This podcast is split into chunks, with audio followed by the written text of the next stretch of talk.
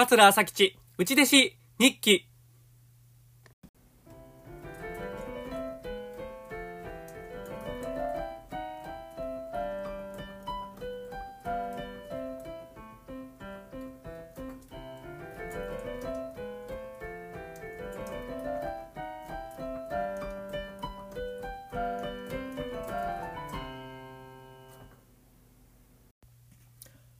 はいどうも、桂朝吉です。えー、桂朝吉内弟子日記のお時間です。今日も聞いていただいてありがとうございます。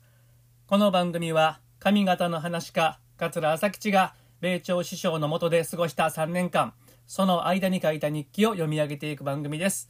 えー、さんねんぶんすべて読み終われば終了でございます。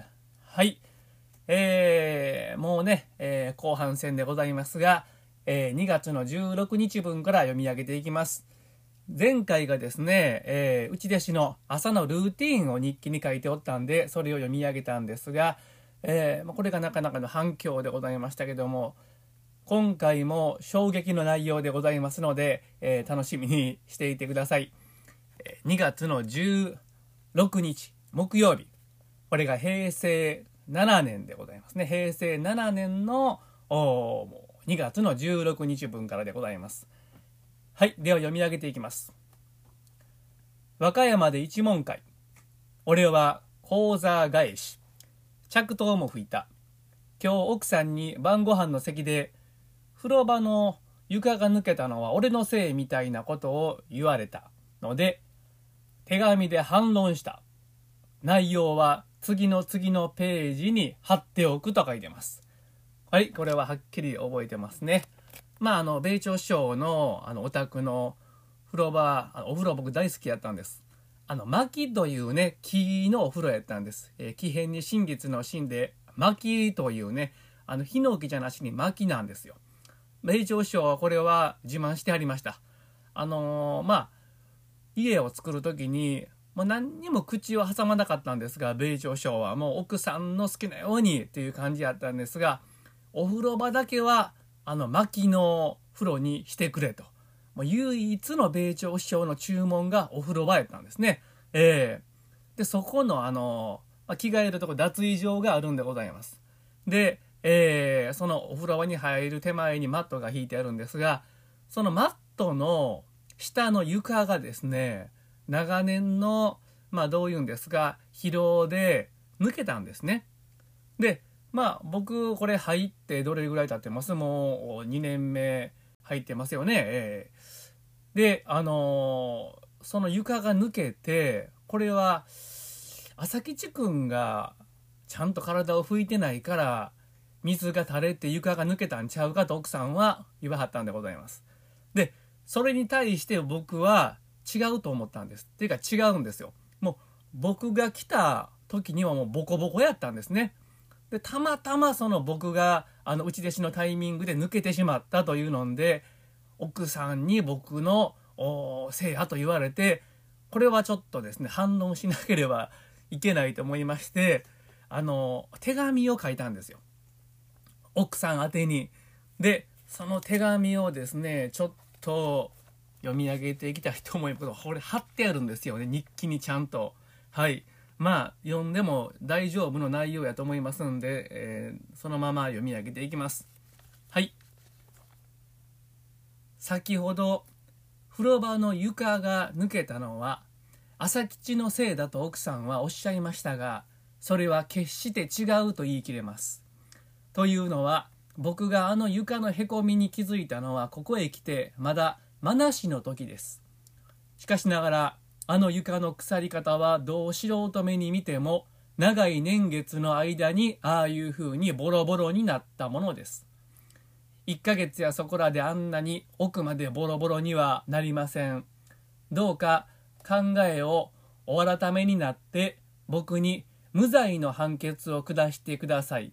そしてこのことを代々の内弟子に語り継ぐような伝説にしないようお願いいたします。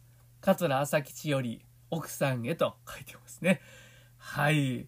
まあね、もうやっぱりね入ってね、もういちねんはんもう、もうじき丸にねんという感じなんで、だいぶですね、奥さんともですね、何でも言い合えるようになってきてるんですよ。ね。これにがつのじゅうろくにちでしょ、へいせいななねんの。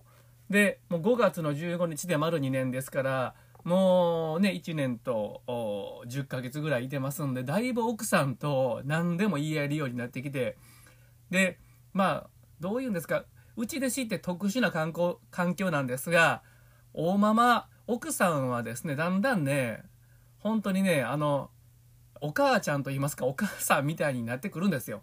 もうだんだん、ほんまに甘えてしまってるんです、でしょうけどね。で、もう結構ね、言い合いとかもするんですよ。もう笑いますよ、ほんまに。アホみたいなこともあるんですが。で、まあ、もちろん大好きなんですよ。みんなもう大ママのことはもう弟子っ子全員大好きなんですが、で、奥さんも、あのー、まあ、どういうんですか、広い、心が広いと言いますかね、懐が広いんで、もう全部受け止めてくれるんですけども、うーん、で、もうこう手紙を書いてますよね。えー、笑いますね、ほんまに。しかも丁寧に書いてるわ、これ。綺麗な字で丁寧に書いてますわ。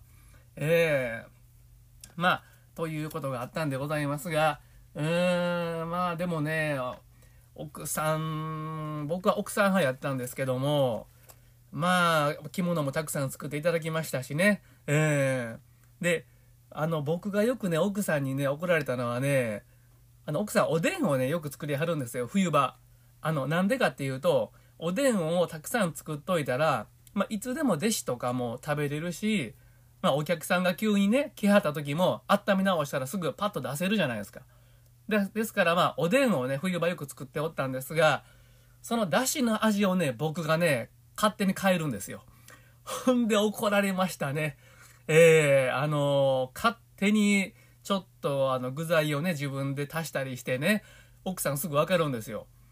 あんたこれ何入れたんって言うて、ちょっと勝手に味変えんといて、言うて、そらそうですよね。えー、料理が僕好きやったんで、自分の味付けに変えてしまうというね。で、あのー、魔法のおでんって言われてまして、本当に不思議なんですが、あのー、まあ、僕より前の先輩方、お兄さん方も言ってはったんですが、もう食べても食べても、あの、量が減らないというおでん。まあ、簡単に言うと、まあ、奥さんが夜ね、まあ、その具を足してはったんですが、あのー、もうずっとおでん飽きてくるわけですよ。で、先輩方は、兄弟子は、早くおでんをなくそうと思って、たくさん一気にバーって食べるわけですよ。早くなくそうと思って。